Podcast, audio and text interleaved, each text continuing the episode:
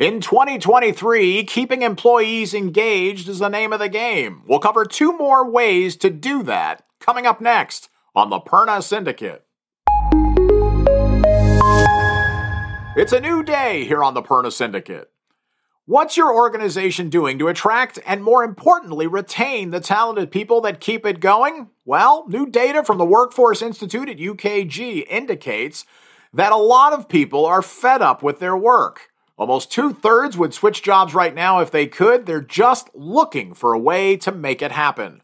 I chatted with workforce leader Chris Mullen about these findings, along with six strategies companies need to implement right now to engage their workforce. If you missed the first four this week, you can replay those episodes. Today, we're going to cover the last two, and they're vital. More than ever, leaders must give employees the opportunity to grow through learning and career development.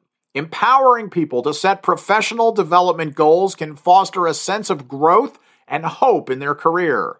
It's something to work toward that will not only benefit themselves, but also the organization. And finally, be sure people have time off to disconnect and recharge. Some 85% of employees do not use all of their allotted time off, and this can be a big factor in burnout. It's so important for all of us to unplug from work to beat stress and stay well.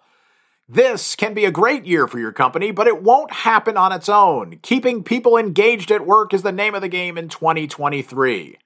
So thanks for being a part of the Perna Syndicate this week, and thanks to everyone who has left a review. It's a great way you can help us shift the paradigm in education, employment, and economic development.